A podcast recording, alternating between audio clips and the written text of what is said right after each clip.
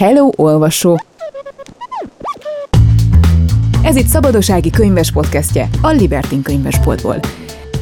Nagyon boldog vagyok, hogy újra itt lehetek, és a könyvekről beszélgethetünk vendégeimmel. Rengetegen jeleztétek, hogy már alig várjátok, hogy újra a könyveké legyen a főszerep ebben a formában is.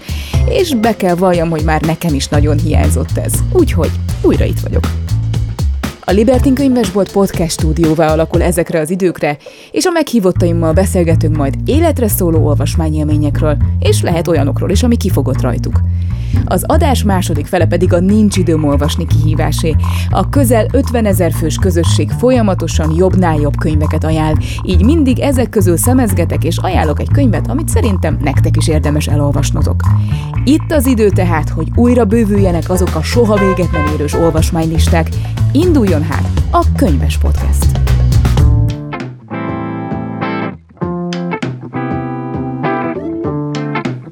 Vendégem az ország egyik legismertebb és legelismertebb színművésze, Kossuth és Jászai Mari díjas kiváló művész, magyar színész, színházi és filmrendező, producer, forgatókönyvíró. A Színház és Filmművészeti Főiskola elvégzése után 15 évig volt a Víg Színház tagja, majd szabadúszóként folytatta tovább. 2001-ben Fenekestől felfordult az élete, amikor szerepelt a kultikus Üvegtigrisben, aminek társrendezője és forgatókönyvírója is volt. 2020-ban aztán visszatért oda, ahonnan indult, a Víg Színház igazgatója lett. Tavaly pedig állandó kinevezést kapott, így a következő öt évben is ő lesz a Víg igazgatója. Vendégem tehát Rudolf Péter, akivel a színház és a könyv kapcsolatáról beszélgetünk a folytatásban. Azt az alcímet is adhatnám az adásnak, hogy könyvek a színpadon. Péter, mi a legemlékezetesebb színpadi adaptáció, amit valaha láttál? Először is sok szeretettel köszönök mindenkit, köszöntök mindenkit, de köszönök is mindenkinek mindent, tehát végül is egy baki is frajdilag helyre tudja tenni ennek a beszélgetésnek az elejét. Ilyen, látszik, hogy kicsit hosszú életet éltem, gyakorlatilag a riport egy részét elmondta, el, elvitte az előzményt.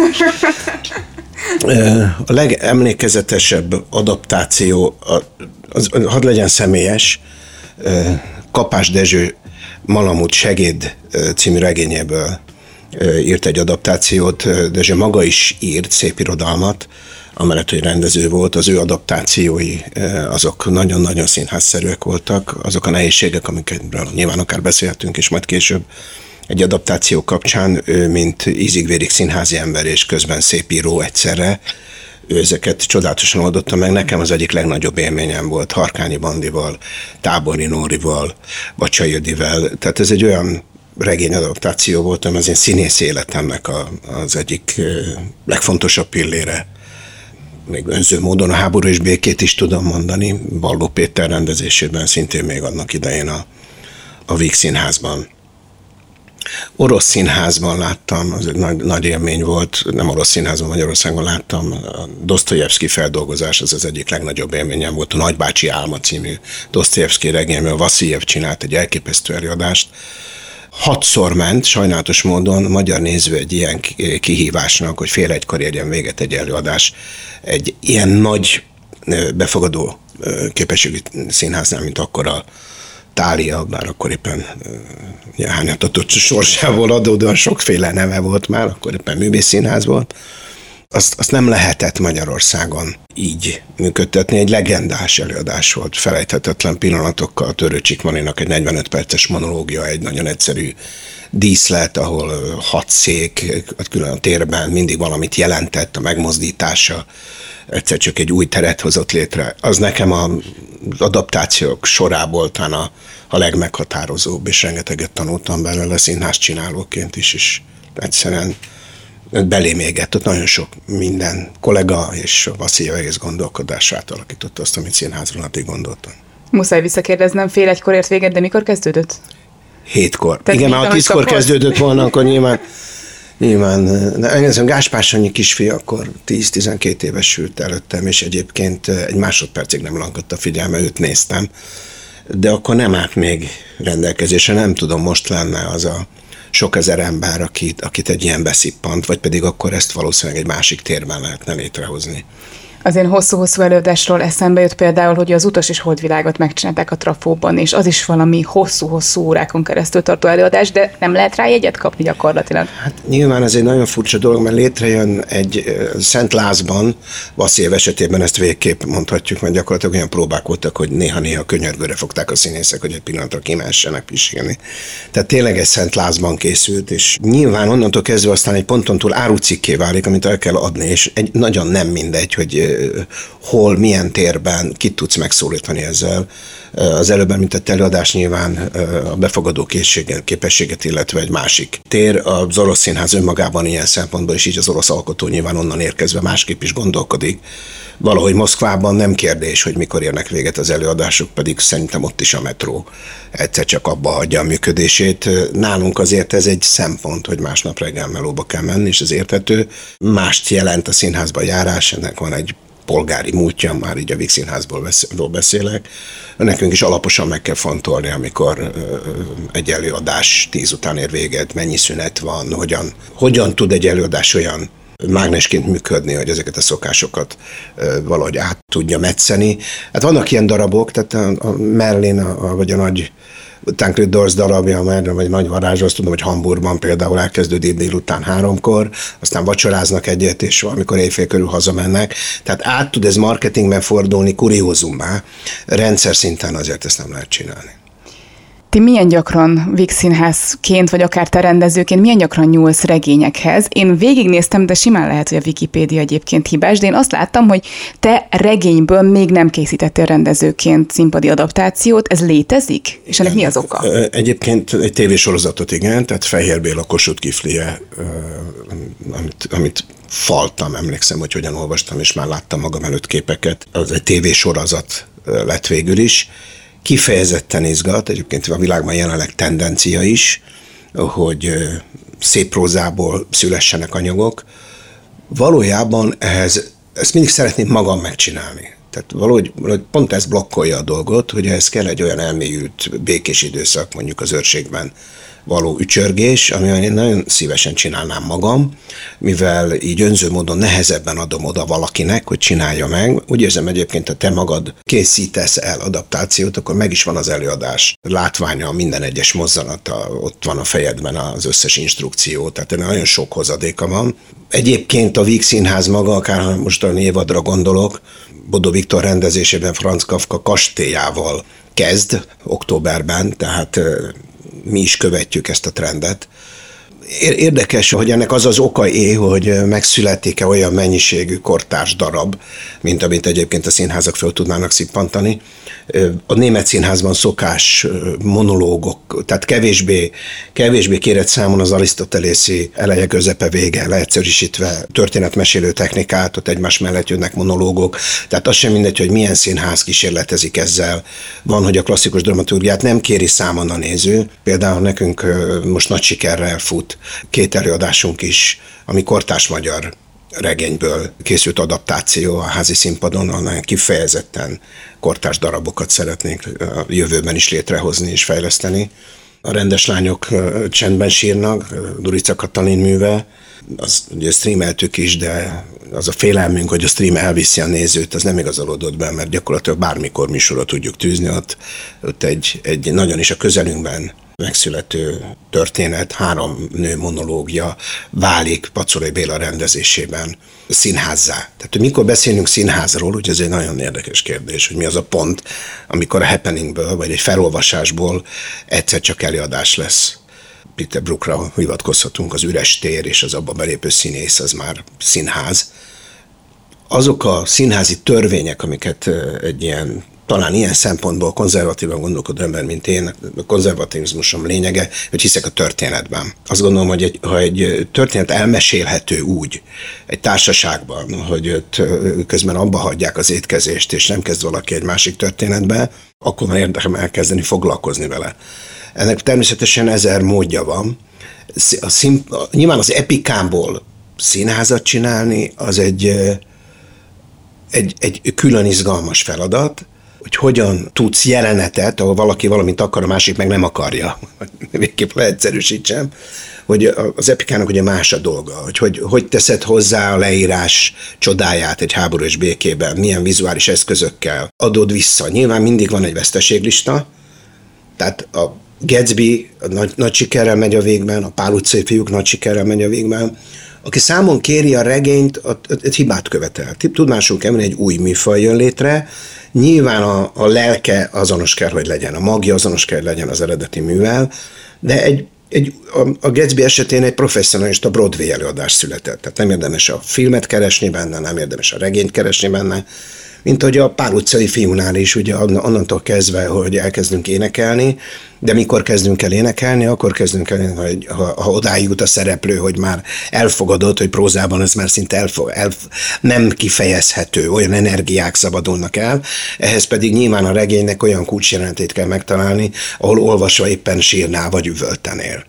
Hm. És akkor egyszer csak zenés műfajá lehet átformálni az eredetileg prózai anyagot. Mindjárt beszélgetünk még a Puff és a Gatsby sikeréről, mert hogy mi lehet ennek az oka, mert szeretnék, ez, ez fontos. Viszont kétszer utaltál arra, hogy most egy trend a világban az, hogy könyveket színpadra állítanak. Mi az oka ennek a trendnek? Mit keres egy színház csináló, vagy mi izgatja egy színház csinálót a regényekben? Ugye itt, itt két, nagyon lecsupaszítva, dramaturgként gondolkodva, vagy színházcsinálóként gondolkodva, vagy az árut eladó emberként gondolkodva, nem szégyen erről beszélni. Egyrészt a nagy címek nyilván vonzóak. Most szándékosan nem fogok nagy címeket mondani, mint más színházaknak is vonzóak lennének, de mi már megy nálunk, arra, arra hivatkozhatok. Tehát még az Anna Karenina nyilván az egy, egy olyan cím, ami a, az ifjúságot is lázba hozhatja, lázba kell, hogy hozza, hiszen tananyag.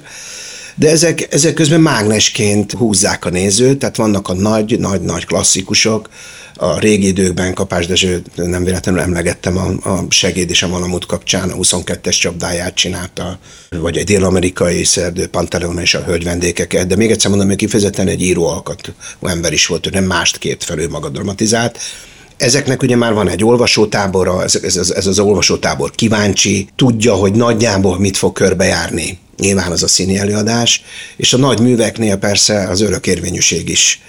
Éppen ettől lehet elolvasni mindig őket, tehát a háború és békét gyakorlatilag az embernek öt évenként újra kéne olvasni. Nem mondom, hogy ezt teszem, de ahogy változol, folyamatosan mást veszel észre, más lesz a fontos, és mivel nagy mű, ezért gyakorlatilag bármikor előveheted, bármikor megvan az a, a kapcsolódási pont, amit az éppen adott hónapokban vagy években te magad megélsz állampolgárként és alkotóként egy országban, ezek a művek, amik egyszerűen lehívhatók, le kell szedni őket a polcról, és találkoznunk kell velük. Az olvasással magával ugye van egy kis gond, tehát az is egy nagyon fontos küldetése lehet egy színháznak, hogy beszippancson aztán gyerekeket a könyvesbolt és a könyvtár irányába, mert egy jó előadás azért föl tudja hívni a figyelmet arra, tehát meg, megfordítom. Tehát amikor számon kérjük az eredeti regényt, a, a színházi előadáson, és akár e, bizonyos szofisztikáltságot, vagy, vagy valami ízt e, hiányolunk, ne felejtsük el, hogy ezt megfordítom, akkor bejön egy kamasz, és fölkelti az érdeklődését, ami és el fogja olvasni. Tehát oda-visszaható folyamatok, és ezek nagyon, nagyon fontosak. És a másik a kortárs, ugye ezt mondtam a klasszikusokat, mint, mint hívószavak de akár most, ne, ne, ugye nem tudok nem a Víg Színház nevében beszélni, ez a Víg Színházra mindig is jellemző volt, hogy kortárs darabokat mutatott be a, a, a saját szerzői voltak. Nekem az most nagyon fontos lenne, hogy a házi színpadon megszülető kortárs magyar darabokból a színházat megismerő író írjon majd darabot. Tehát nyilván vannak olyan szerzők, akiknek mondjuk olyan szerencsés vagyok, hogy elég sok hangos könyvet is felolvastam, tehát a hangos könyv felolvasásának pillanatában már érzed, hogy egyébként ezek a dialógusok, amik ott fölbukkannak, vagy ezek a helyzetek élesek és áthozhatók a színház világába, tehát nyilván vannak ilyen terveim is, amit én magam felolvasva megéltem, és tudok olyan szerzőket, akiket meg fogok szólítani ebben az ügyben. Tehát azért is kell, hogy a kortárs, ha kevesebb olyan kortárs mű születik, mint amit egyébként a színház felszippantana, kevesebb olyan, amit mondjuk a Vígszínház ezer nőzényőnek nyugodt lélekkel tálalnál, és hinnéd, hogy az elmegy 40-50 előadást, ami mégiscsak 40-50 ezer néző, ami óriási szám a vég esetében. Tehát, hogyha ha ebben, ha nem születik, akkor meg szülessen meg, és kezdjük el bevonni azokat a szép írókat, akiknek az anyagában ez érezhetően benne van. És ez is szerintem dolga a végnek. A múltja miatt is, Molnár és Szomori miatt is, és Örkény miatt is, és Csurka miatt is, és Spiró György miatt is, aki most ott van, akinek szintén vannak olyan regények, amik kapcsán fölmerül az emberben, hogy, a, hogy mégiscsak van egy professzionista szerző. Megfogadtam, hogy nem mondok semmi ötletet, mert ilyettem figyelem, hogy mi történik az elejtett ötlet morzsákkal, úgyhogy kérlek, hogy kifejezetten szólj rám, hogyha konkrét dolgokba bonyolódnék, amit elég furcsa kérdésnek tekinthetünk, vagy kérésnek. Report kapcsán. Figyelek. Általános. Figyelek, figyelek, igen, tegnap is, amikor beszéltünk egy picit az interjú előtt, akkor kértelek, hogy majd néhány, hogy mondjuk egy-egy kedvencedet, hogyha szívesen színpadra állítanád, mi lenne az, és azonnal mondtad, hogy hát nem fogsz erről beszélni, mert hogy volt már ilyen. Tapasztalataim vannak ez ügyben, igen. Engem, nekem gyerekkorom óta az Erdély trilógia az, az egy, egy szent könyv. Móricz. Móricz Zsigmond Erdély trilógiája, többször elolvastam, és nagyon, abból filmet szerettem volna készíteni, bizony egyik szemem sír, mert elkészül, a másik nevet, mert elkészül, nyilván onnantól kezdve, hogy ez egy, megszállottan harcoltam, hogy ez létrejön, nyilván, nyilván annyira leszek elegáns, hogy örüljek, hogyha az a sok minden, a, a zsenialitás, ami a Moritz műben van, az megszületik, de nyilván lesz bennem közben egy fájdalom is, természetesen.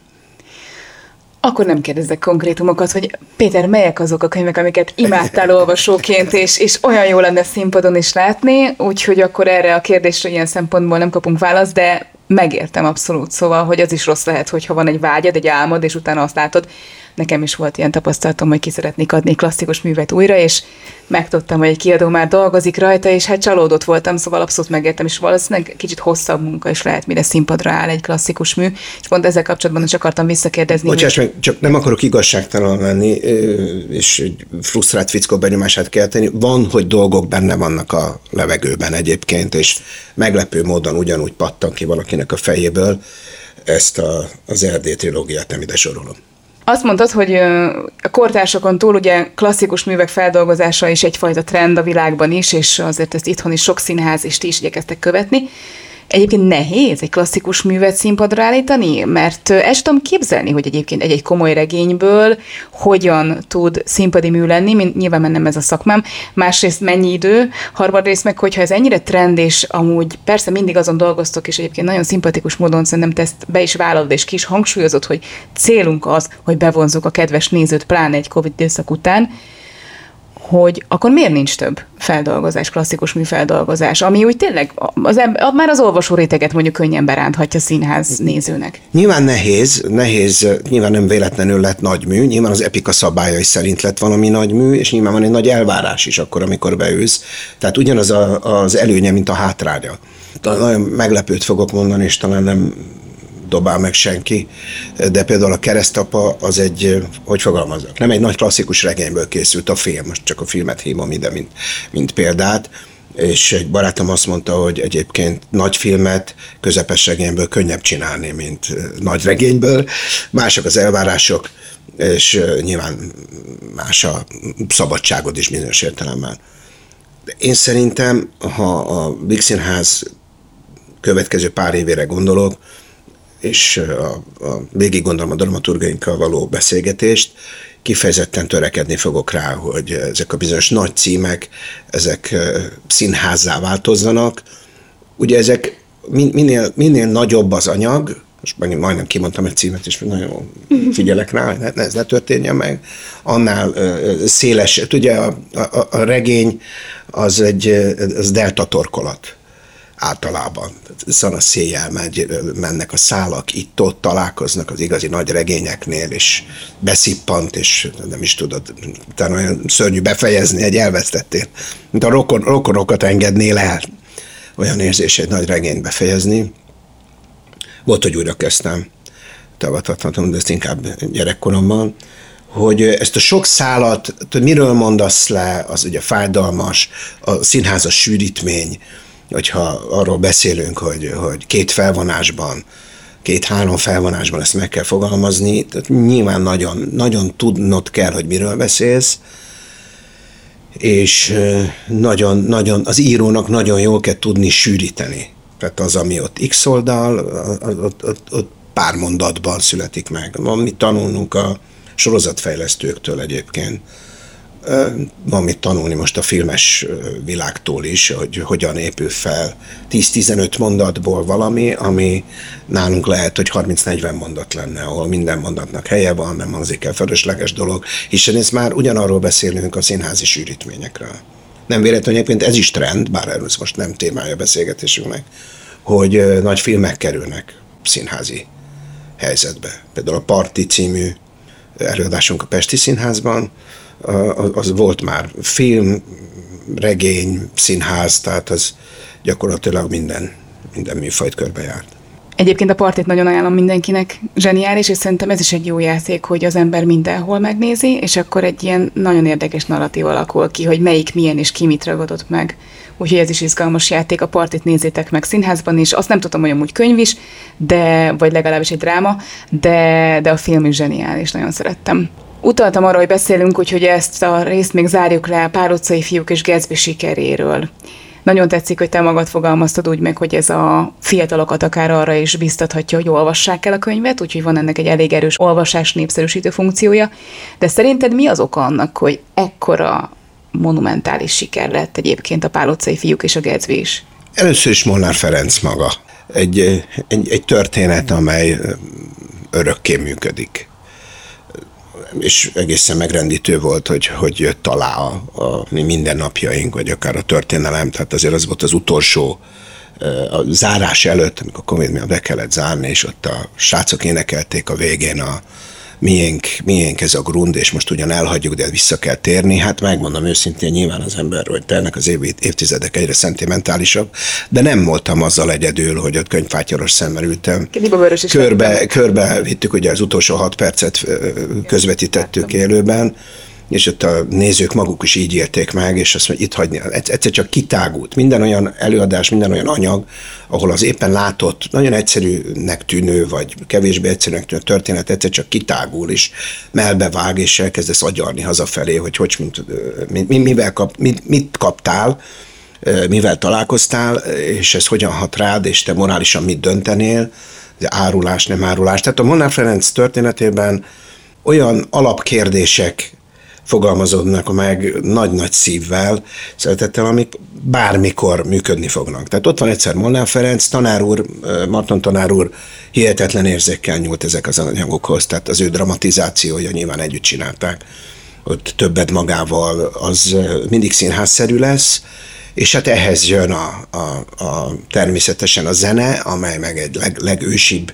a lelkünket leginkább mindenféle kérdőjelek, kérdések és egyéb hacacárék és prekoncepciók nélkül megbolygatja, ha akarod, nem megszólal valamilyen zene, és hatása alá kerülsz, nem kezdesz el feltétlenül agyalni rajta, hogy mik az okok. Ez egy olyan, olyan harmonikus egységet alkot, aztán Horváth Csaba koreográfiájával, amiben a, a ritmusnak, tehát meg kellett találni. Tehát ott, ott ami nagyon pontosat találtak meg, jó arányokat, a Monár Ferenci lélek, a a zene, a szöveg, annak a játékossága, a geszti szövegeknek a, a játékosságba való lírába való átcsapása, és hát egy alázattal és szerelemmel csinálja a társulat most már évek óta, és ennek is ugye megvolt az ünnepe most a túl voltunk. Volt, néhány, néhány nagy szertartáson túl voltunk idén, a nehézségek ellenére jó volt a padlással együtt. Tehát az ezredék dzsungelkönyve, tessék, a dzsungel is egy regényből. Valóban készült. Tehát ezek, ezek közben a végben ott vannak most, és nyilván a jövőben is ott lesznek. És egyébként a Gatsby is hatalmas sikerrel fut. Nekem még nem volt lehetőségem megnézni, de most már nagyon sürgősen pótolnom kell. várunk. Nagyon szeretném, mert egyébként ez egyik kedvenc regényem, úgyhogy nagyon kíváncsi vagyok, hogy a Vignyánszki Attiláik mit hoztak létre belőle, de hát ő olyan tehetséges, mint a nap, úgyhogy biztos vagyok benne, hogy zseniális lett. Ugyanezt a mondatot fogod elmondani, ha megnézed akkor is, úgyhogy... Alig várom. Rólad, mint olvasóról szeretnék beszélgetni, és akkor most nem olyan könyveket fog sorolni, amiket szívesen látnál színpadon, vagy szívesen rendeznél, de nagyon kíváncsi vagyok, hogy neked mennyi időd van, van-e egyáltalán időd olvasni, amikor az őrségben sokszor említed, és irítésre méltó lehet az a környezet. Még nem is voltam egyébként az őrségben soha, de múltkor beszéltünk telefonon, és csicseregtek a madarak még a vonalon keresztül, és hallgattam, és úristen, nagyon jó hely lehet.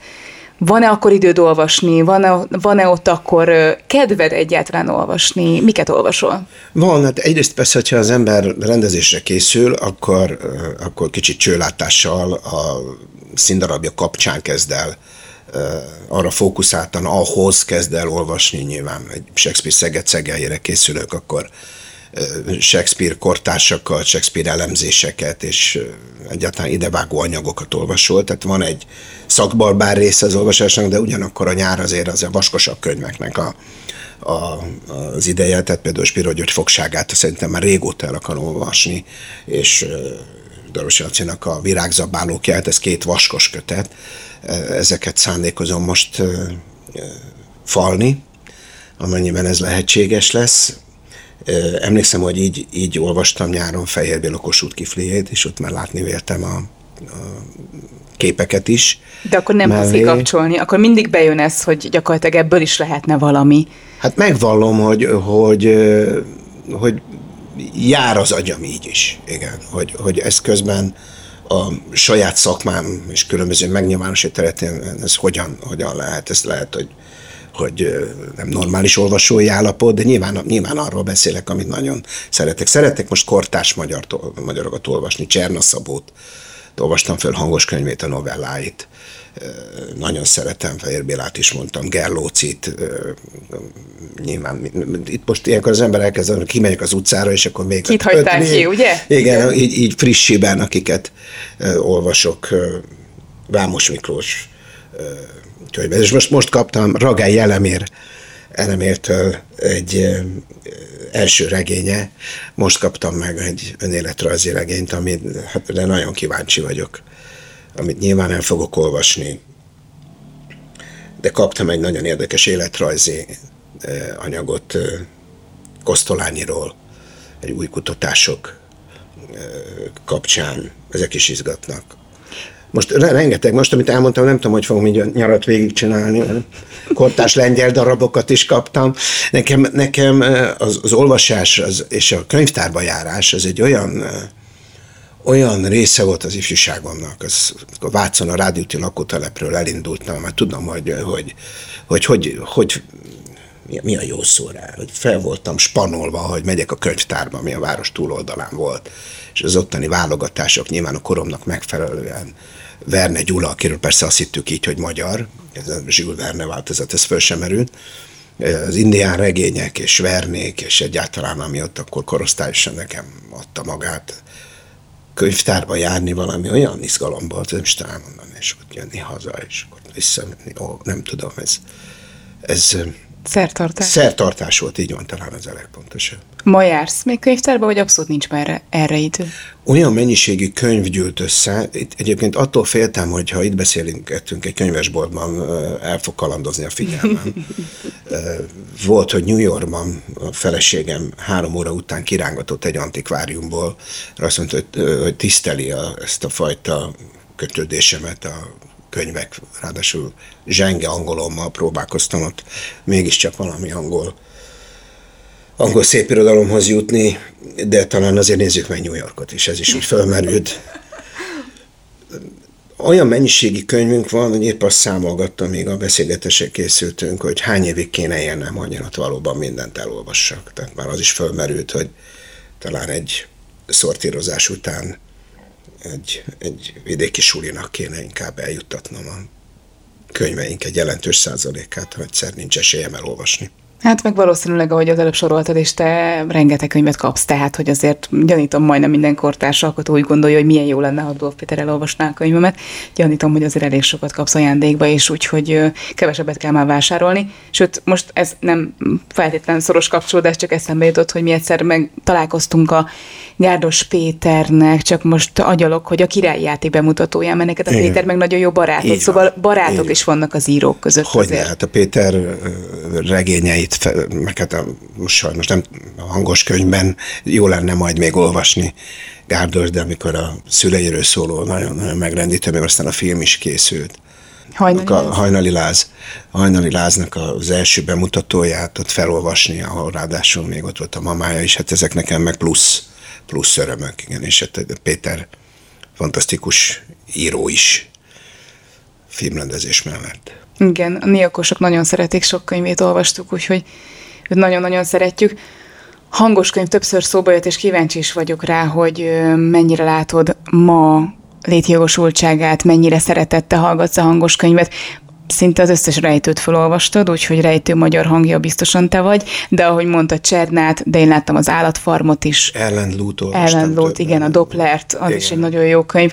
Szóval, hogy hogy vagy te a hangos könyvvel? Meg én azt gondolom, hogy azért egy hangos könyvet megcsinálni, az valami írtatlan meló. Tehát az rengeteg munka.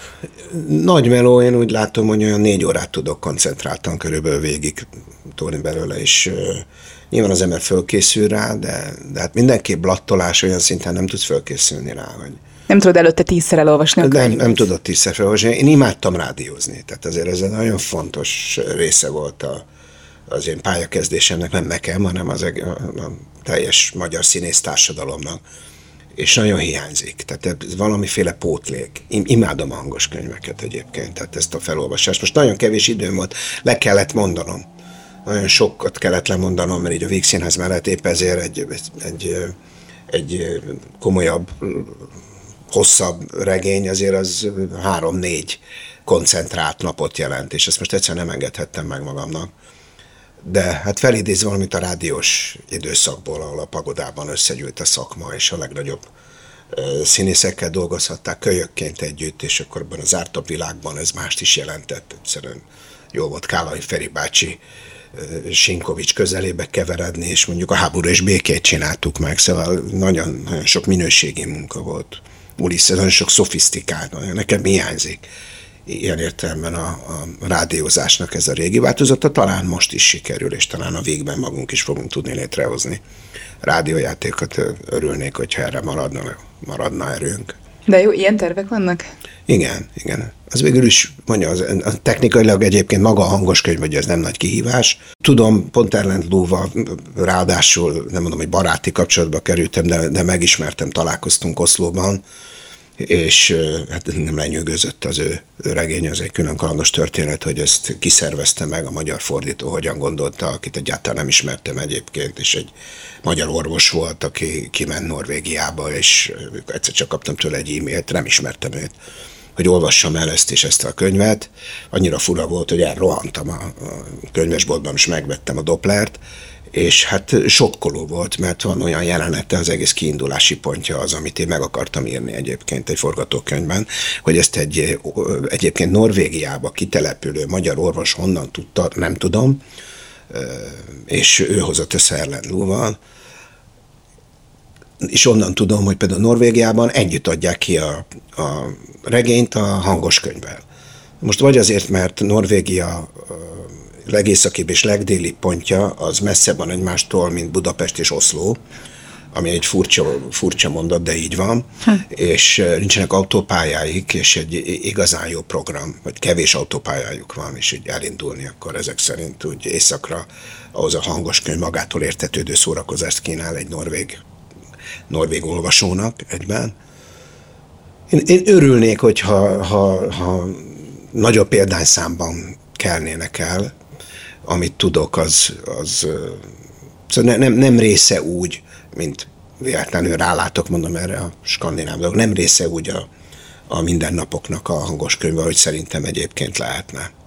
Hm, milyen érdekes, ezt nem is tudtam egyébként. Hálás vagyok ezért az információért, hogy Norvégiában például így adják ki. Igen, valószínűleg energia, munka, pénz, biztos, hogy többe kerül azért így megcsinálni, de közben meg így nem versenytárs, hanem egy kiegészítő igen, elem. Igen, szóval egymást erősítő Egymást erősítő dolog.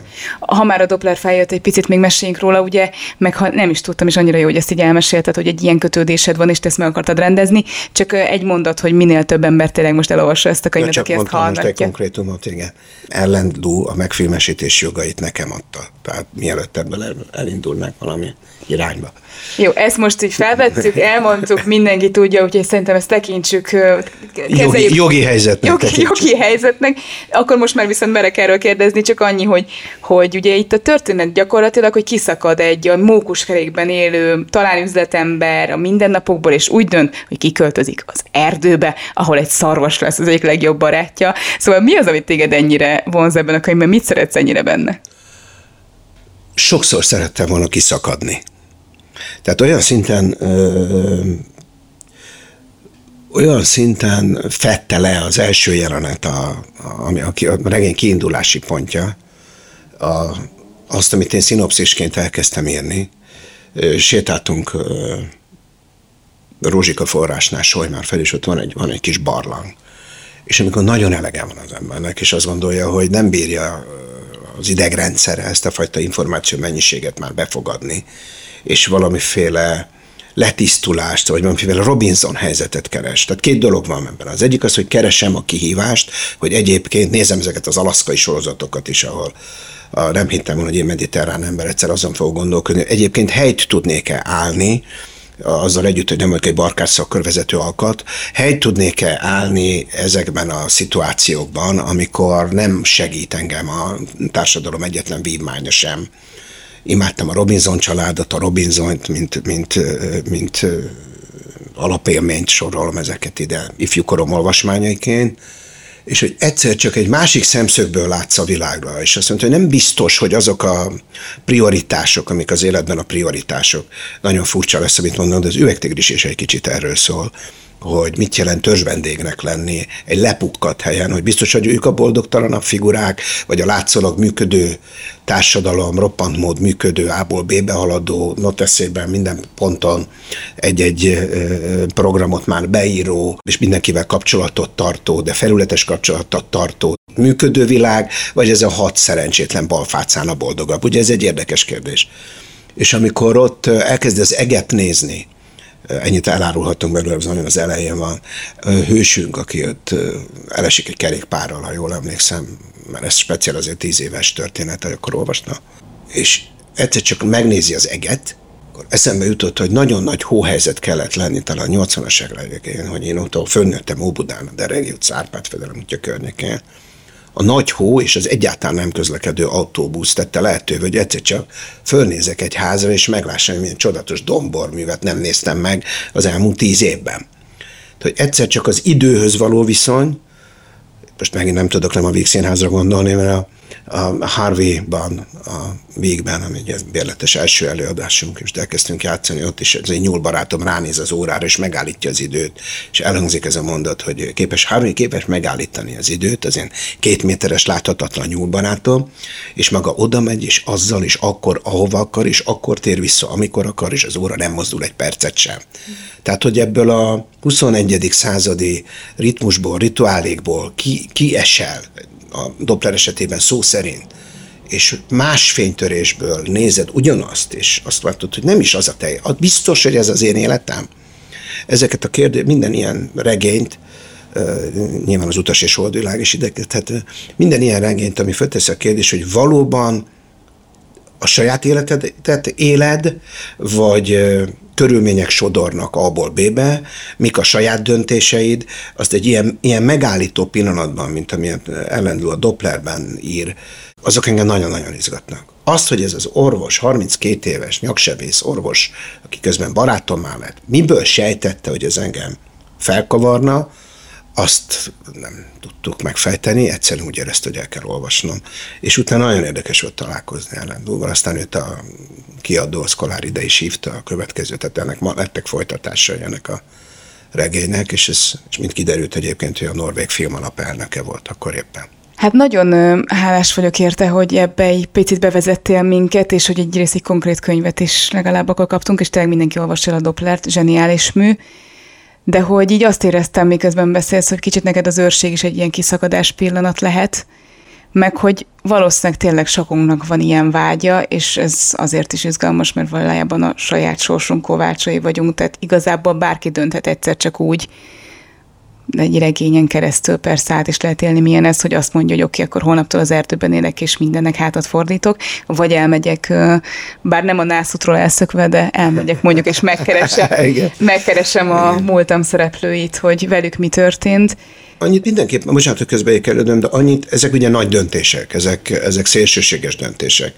És nyilván ilyen is van az ember életében. De hogy megteremtsd a, azokat a amiket azt hiszed, hogy nem tudsz megteremteni, azokat az időket, most mondom a legegyszerűbbet, hogy baráttal találkozz, miközben én most az arra lettem figyelmes, hogy két éve, valójában két és fél éve, hivatalosan két éve vagyok a Vígszínház igazgatója, és hogy mi minden esett a kapcsolatrendszeremben áldozatul, miközben természetesen új kapcsolatok születnek, de hogy, hogy, hogy az nem jó. Az nem jó, hogyha ha valamiféle egészséges arányt nem talál ki az ember, vagy nem talál meg, és igenis erre tudatosan törekedni kell. Ez lehet, hogy valakinek egy horgászbotot jelent, lehet, hogy egy snookerpartit, lehet, hogy egyszerűen csak egy hatalmas sétát a Margit szigeten, de hogy ezeket kinek-kinek a maga lehetőségein, gazdasági, egzisztenciális lehetőségein belül, ezeket ki kell szakítani, és akkor talán jobb közérzettel lenne az mi egész hazánk, hogyha egy kicsit több, egy picivel több harmónia keveredne mindannyiunk életében. Legyen ez a végső tanulság, vagy lecke, vagy figyelmeztetés. Sikerült fellenzőse. Mert nekem ez nem, nekem ez tetszik. Tornom így a végét. Nem, nekem ez tetszik, meg ez így egy jó, jó pillanat lezárásnak, mert hogy el kell engedjelek, mert hogy rohansz, mint mindig, de azért kívánom, hogy te is megtapasztalt picit ezt a kiszakadást, az őrségen kívül is, de jó, hogy legalább az őrség megvan neked. Ez megvan. Nagyon Dió, diópálinkát készítek, tehát ez például wow. ez egy jó hír. Ez jól hangzik, majd hoz nekem egy kis kóstolót. Jó hír sokaknak, igen, mert szeretem belőle hozni. És most, hogy elmondtad, így még többen követelik majd. Péter, nagyon hálás vagyok, hogy itt voltál. Köszönöm szépen. Én köszönöm a lehetőséget.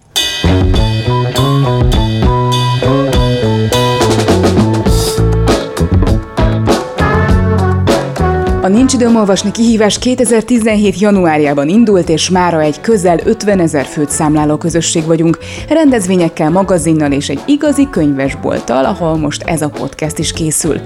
Az elmúlt öt év során rengeteg visszajelzést kaptam azzal kapcsolatban, hogy milyen sokan találtatok vissza az olvasáshoz ennek a közösségnek köszönhetően, és rengetegen inspirálottok innen, hogy mit olvassatok. Arra gondoltam, legyen ez az első közösség által szerkesztett podcast, így a könyvajánlóimhoz a NIOK tagok véleményéből is szemezgetek majd.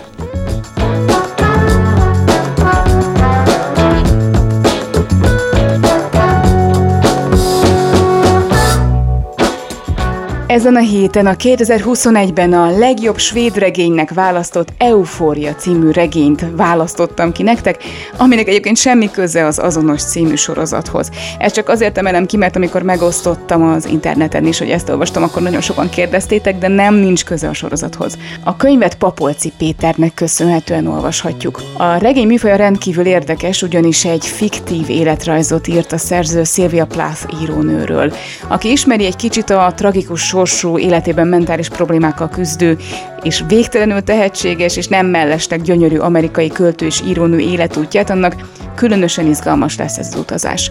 Aki nem ismeri, annak pedig ad némi bevezetés Szilvia vélt vagy valós lelki világába. Azt éreztem, hogy hihetetlenül érzékletesen és hihetetlenül hitelesen mutatja be, hogy mi játszódhatott Szilvia Plath lelkében az utolsó években. A főszereplőnk tehát életének utolsó évében egy angliai kisvárosban él a férjével, a költő Ted Hodgesszal, és a második gyermekét várja, de boldogtalan és magányos. A házasság egyre sivárabb és egyre üresebb. Folyamatosan örlődik, sokszor érzi azt, hogy többre vágyik az anya és a feleség szerepénél.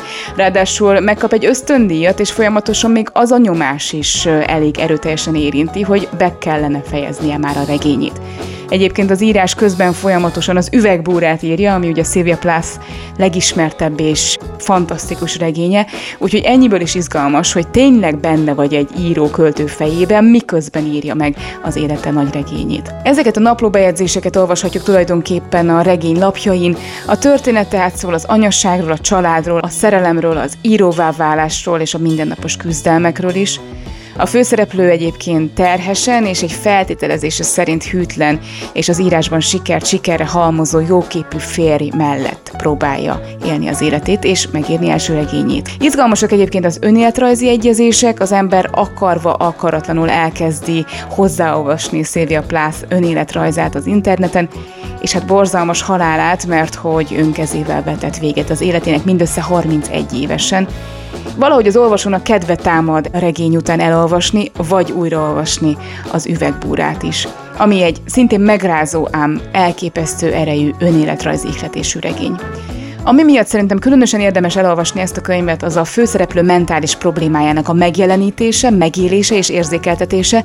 Tűpontos és egyben ijesztő, hogy mennyire kevés választja el a mentálisan beteg embert az egészségestől. Talán egy-egy ilyen könyv olvasása segít minket közelebb jutni ehhez a problémához, és végeredményben azt hiszem, hogy talán empatikusabbá válhatunk. Tehát még egyszer, Elén Colhead, Eufória.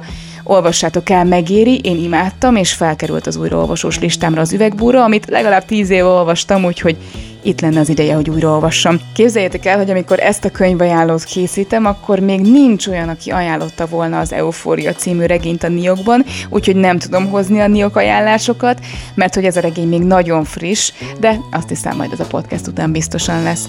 Tehát még egyszer, Ellen Colhead, Eufória. Olvassátok el! Simon Márton vagyok, és ez Szabadossági Könyves podcastja. Szabadossági könyves podcastjét hallottátok, hogyha szeretnétek látni és nem csak hallgatni a podcastet, akkor irány a YouTube csatornám, ahol a teljes adásokat a könyvesboltból nézhetitek végig. Hogy ez a podcast és a hozzátartozó képi tartalom megvalósulhatott, azért köszönet jár a Just Now csapatának. A műsor zenei és utómunka szerkesztője Szűcs Dani, a szerkesztő pedig Gajó Dorottya volt. Egy hét múlva újra várlak benneteket, addig is a könyv legyen veletek.